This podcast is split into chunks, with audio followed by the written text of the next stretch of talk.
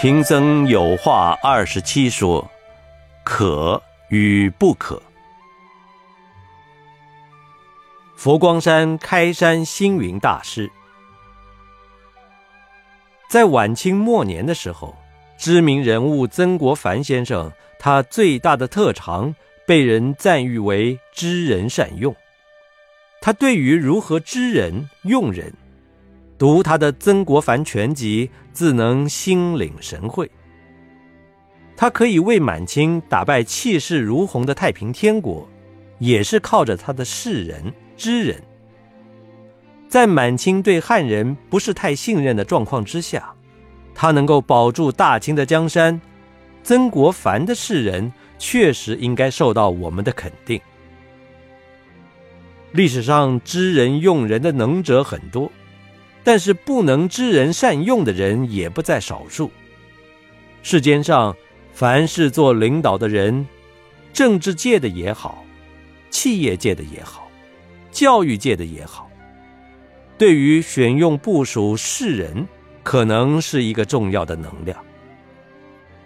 有的人本来事业难成的，因为世人得天下英才而用之，什么都转危为安。转坏为好了。也有的人，本来做的轰轰烈烈，由于不是人，最后一败涂地。可见得这个是人，关系着人间事业的成败，这是很重要的因素。什么是能用的人呢？什么是不能用的人呢？在贫僧的心目中，凡是善事。都讲可的，都应善用；凡是官僚讲不可的，就应该保持距离，以免影响好事。贫僧对这一个世人的问题，不能和过去这许多的历史人物相比，因为贫僧没有才识，没有交友广阔，没有选用天下英才的能力，只是说，在佛门里面。有一些老成持重的发心人，或者一些肯得患难与共，所谓发心，有共同理念，那就是我们最得力的人才了。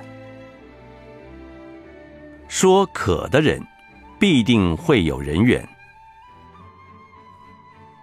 是人才，不是人才，要有选择的慧眼。我对于是人才，不是人才。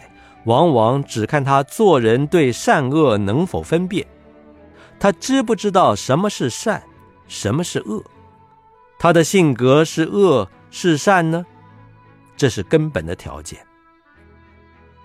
然后我就是看这个人对事情是肯的说可，或者说不可，我在这方面比较有计较。凡是说可的人。我觉得他肯得与人为善，肯得从善如流，必定有人缘，能够和人相处。凡是一个人找上他，他都回答不可、不能，拒人于千里之外的。这种人必然不受人欢迎，也就是所谓官僚打官腔，没有服务的性格。遇上这样的人，大部分我也都不喜欢用它。在佛门里，有所谓宗门思想。你对于信仰虔诚不虔诚？你对于工作伦理知道分寸吗？你对分内的事，不是分内的事，都能很关心吗？你肯得主动的处理事情吗？或者你有道德勇气吗？你对于情理法都能照顾周到吗？记得多年前。有一个弟子从美国旅游归来，他很得意地说：“我只要讲一个字，在美国就能够通行无阻。”有人好奇问他：“一个什么字？”他就用英文说：“No。”就是不可以、不知道、不懂、不会的意思。又有人问他：“为什么一个 ‘No’ 字就可以让你在美国通行无碍呢？”他说：“例如我在海关，他们用英文问我入境的情况，我就回答他 “no”，因为他怕麻烦，怕跟我啰嗦，呃，就批准我让我入境了。或者在美国驾车有违规了，警察来取缔，跟我讲什么话，我都跟他说 “no no”，意思是说，你讲的英文我都听不懂，他也嫌我麻烦，就把我放行了。就这样，过了不久，他又到美国去旅行。但这一次，我从别人那里听到说，他被美国的警察机关逮捕了，因为 “no” 不能走遍天下。说不的人，无法与人合作。几十年来，在我身边接触过的一些人士，如果我看到他们的性格不肯以助人为本，不肯以结缘为要，我大都是随他们自然发展，因为凡是说不可、不能的人，必定无能，必定破坏好事，必定不能与人合作。因此，我对这些说 “no”、说不能的人，大多不会重用他。相反的，凡是肯的讲，我能帮你什么忙吗？有什么我可以为你服务吗？什么事我来替你做做看。能够主动、能够见义勇为的，所谓的助人为快乐之本，有这种性格的人，我都非常欣赏。例如，做一个知客师，客人来了，他必定需要引导参观，需要餐饮的招呼，需要联络什么事情。但是有的知客师傅怕麻烦，都是问：“你吃过饭了吗？”如果对方说没有，他就说：“哦，你赶快去吃饭。”事情就这样推诿了。或者客人来了，有的知客师劈头就问：“你有到大雄宝殿拜佛吗？”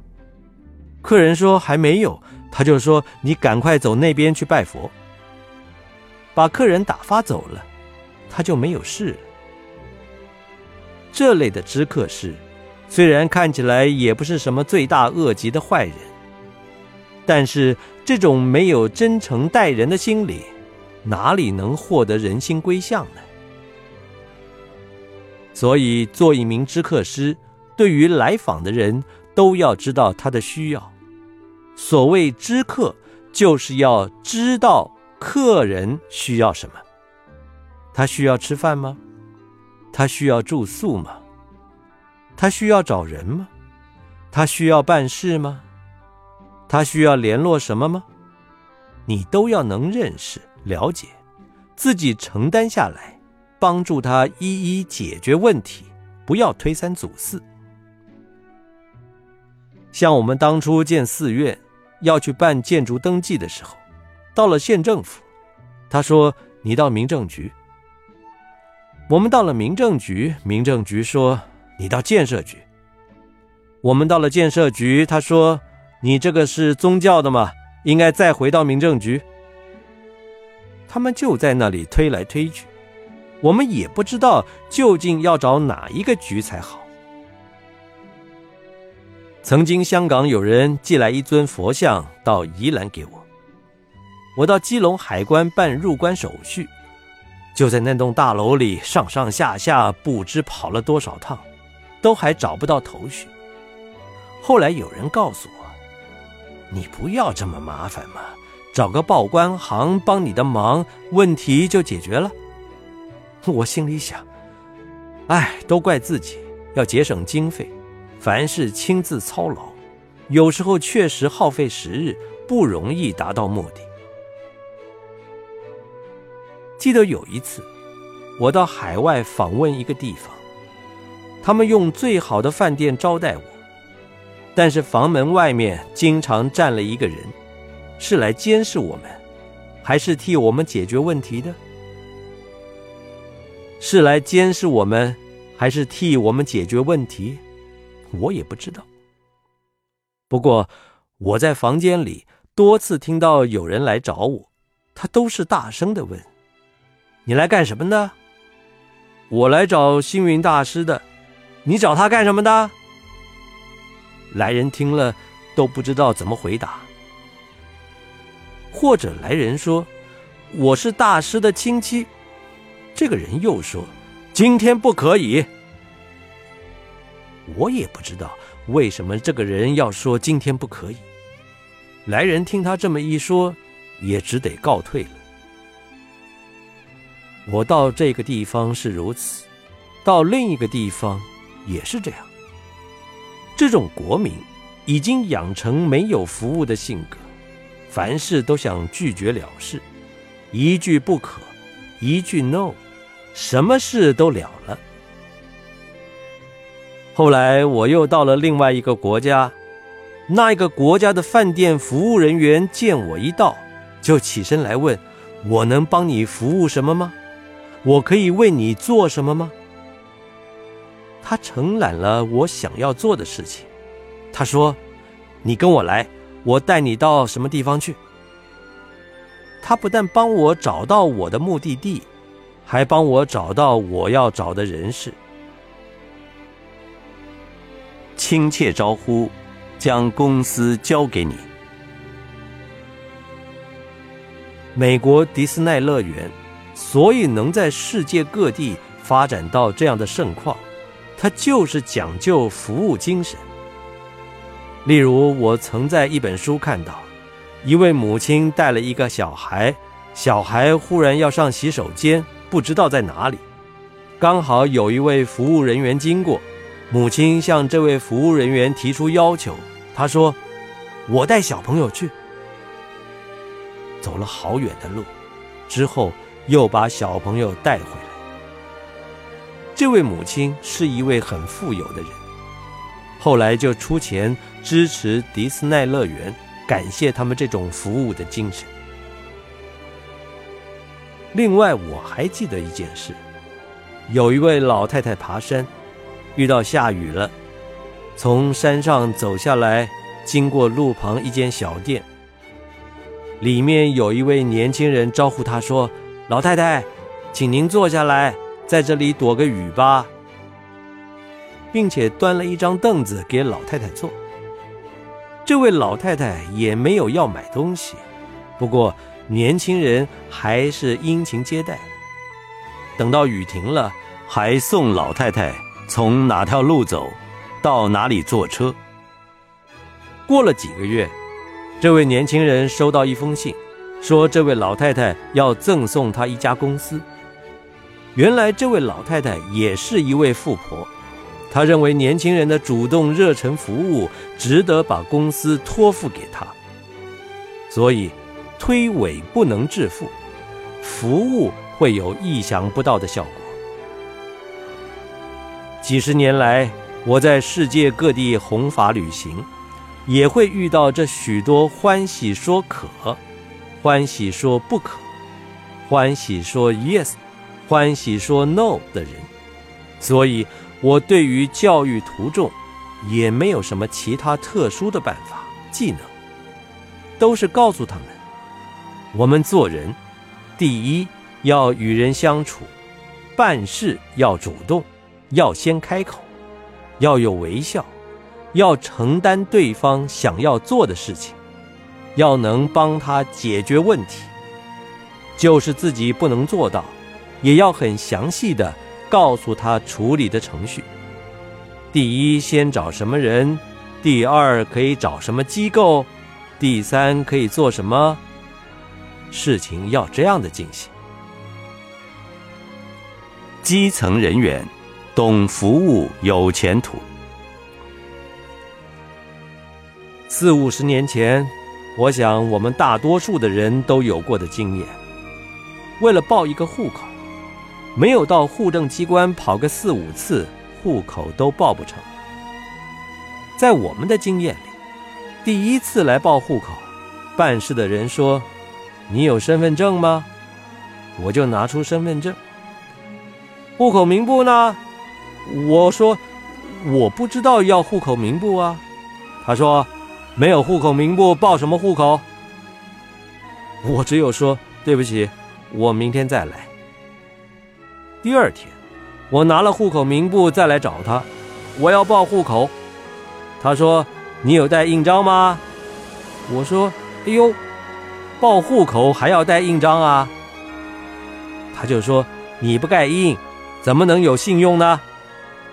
想想他说的也是有理，我就说：“抱歉，对不起，我明天再带印章来。”到了第三天，我又去报户口。你的户长有证明吗？有承认给你报户口吗？我想，啊，这个户口名簿不就是户长给我的吗？他说不行，要户长提个证明才可以。为了报一个户口，没有花一个礼拜来去。手续都不能完成，你为什么不一次告诉我要带什么证件、什么资料才完整齐全呢？其实，那个时候是一个讲究红包来往的时代，有红包一次就可，没有红包多次也不可。一个公务人员这种态度这么刁难人，你想？我们的行政效率还能有成果吗？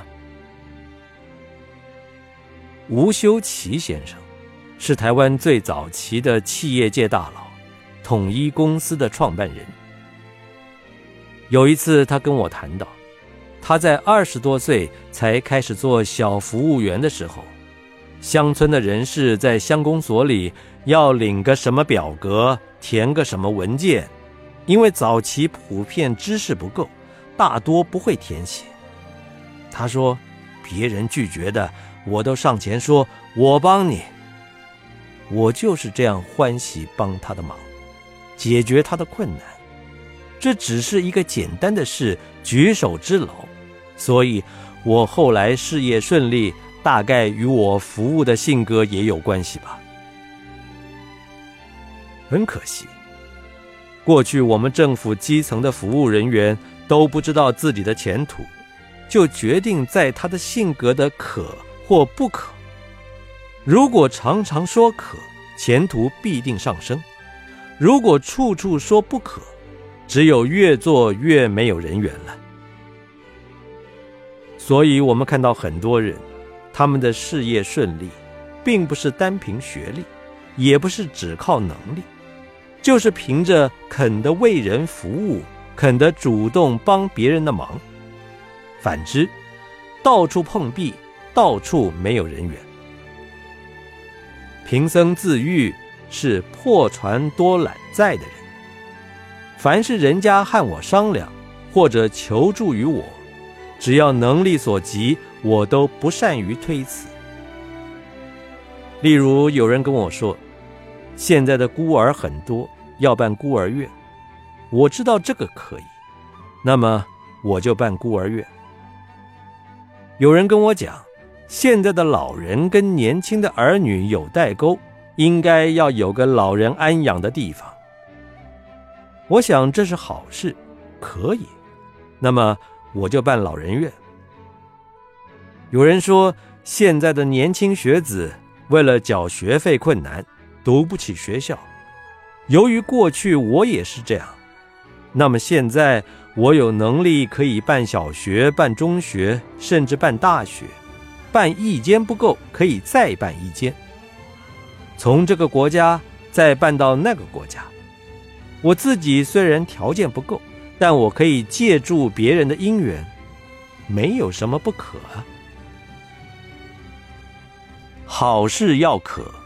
坏事则要不可，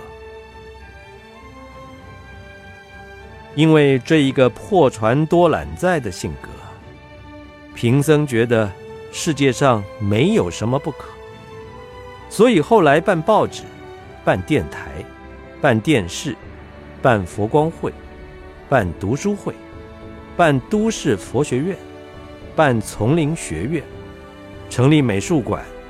推动云水书车、云水医院等等，都是因为我觉得没有什么不可。经常有人跟我说佛经看不懂，实在说，不是文字看不懂，而是道理很深。我不能因为道理很深就退却，所以就努力想办法，让佛法的道理能够浅显易懂，能够讲了可以让人明白。只要我肯发心、有心，又有什么不可呢？后来我又邀请大陆一百多位教授来协助佛教经典的白话翻译工作。请慈惠法师几次到北京、上海去联系相关的事情。这么一来，我的人缘越来越广，我的助力越来越多，事情也成就了。可见得，好事要可，坏事要不可。有的人在一生当中建一间寺院都难以成功。像过去的寺庙，都要经过几代人的建设才能完成。现在我在世界五大洲多少个国家建立了多少的寺院，我哪里有能力？我只是有一个性格，可。我到了美国，王良信先生对我说，要在美国建寺院，我说可。我到了欧洲，黄老太太和江基明跟我讲，希望在法国建寺院。我说可。我到了荷兰，中国饭店的罗府文说，要在当地建寺院。我说可。全世界所有的地方要建寺院，我都讲可，很少有什么地方说不可。但我说一句可。后面的负担就大了。对方只是给一个建议，他是一位在家信众，哪里有那么大的财力担当？我必须去解决问题。我要帮忙买土地，我要集合地方人士，我要征求大家的意见，我要找寻工程人员，我要在这里有所示范，我要肯得服务，我要牺牲奉献。所以，这一个“可”的后面，跟着要有许多的能量因缘，在这里贡献，在这里铸成。我常说，父母没有给我什么财富，但是他们生给我一个很好的性格，那就是“可”。因此，我有一次在讲演的时候，忽然说道：“我们不要只是让上帝万能。”我们自己也应该无所不能。所谓“能大能小，能前能后，能进能退，能有能无，能苦能乐，能早能晚，能冷能热，能富能贫，能上能下，能饱能饿，能高能低。我无所不能，无所不可。自己做个万能的上帝，就等于佛教说人人有佛性，自己能做佛，应该人人也能成上帝。所以我在想，假如基督教像佛教一样，我是佛，人人都能成上帝，那这个世界必定非常平等，非常美好。内有能量。才有外在助缘。过去贫僧在佛学院担任院长的时候，学生要请假，这个事在训导处应该就可以处理了，但老师们都说不准、不可，学生就来找我。我不但说可，还问他：“你要几天呢？”他说：“三天。”我说。路这么远，三天不够啊，五天一个礼拜吧。学生一听，感到很意外，以为我这么好说话。其实，我只是懂得人性而已。为什么？因为他回去三天，和父母分别了一年两年，忽然回家了，家里的人必然欢喜，等于过年一样。请他吃饭，给他赞美，家庭真是乐园呢。佛学院修道的生活多清苦，多淡薄，当然还是家里让人留恋了。但我叫他在家里待一个礼拜，三天以后，过年的日子过去了，总不能叫家人天天来宴请，天天来恭维，天天来赞美。到了第四天、第五天，大家都冷淡下来，他就百无聊赖了，开始想到。佛学院团体生活的种种美好，一念之间，什么是天堂，什么是地狱，他就可以分别，他就会想再回到学院，不想要再回家了。所以我觉得，人生要从积极面向上、向前、向好去发展，不要朝负面的不可、不行、不能去想。那是不能成事的。今天的青年们，在你的性格里，好事你都能吗？你能跟人结缘吗？你能担当责任吗？你能吃苦耐劳吗？你能勇于负责吗？你能吃亏忍耐吗？你能，你可，广结善缘。放心，你必定会成功。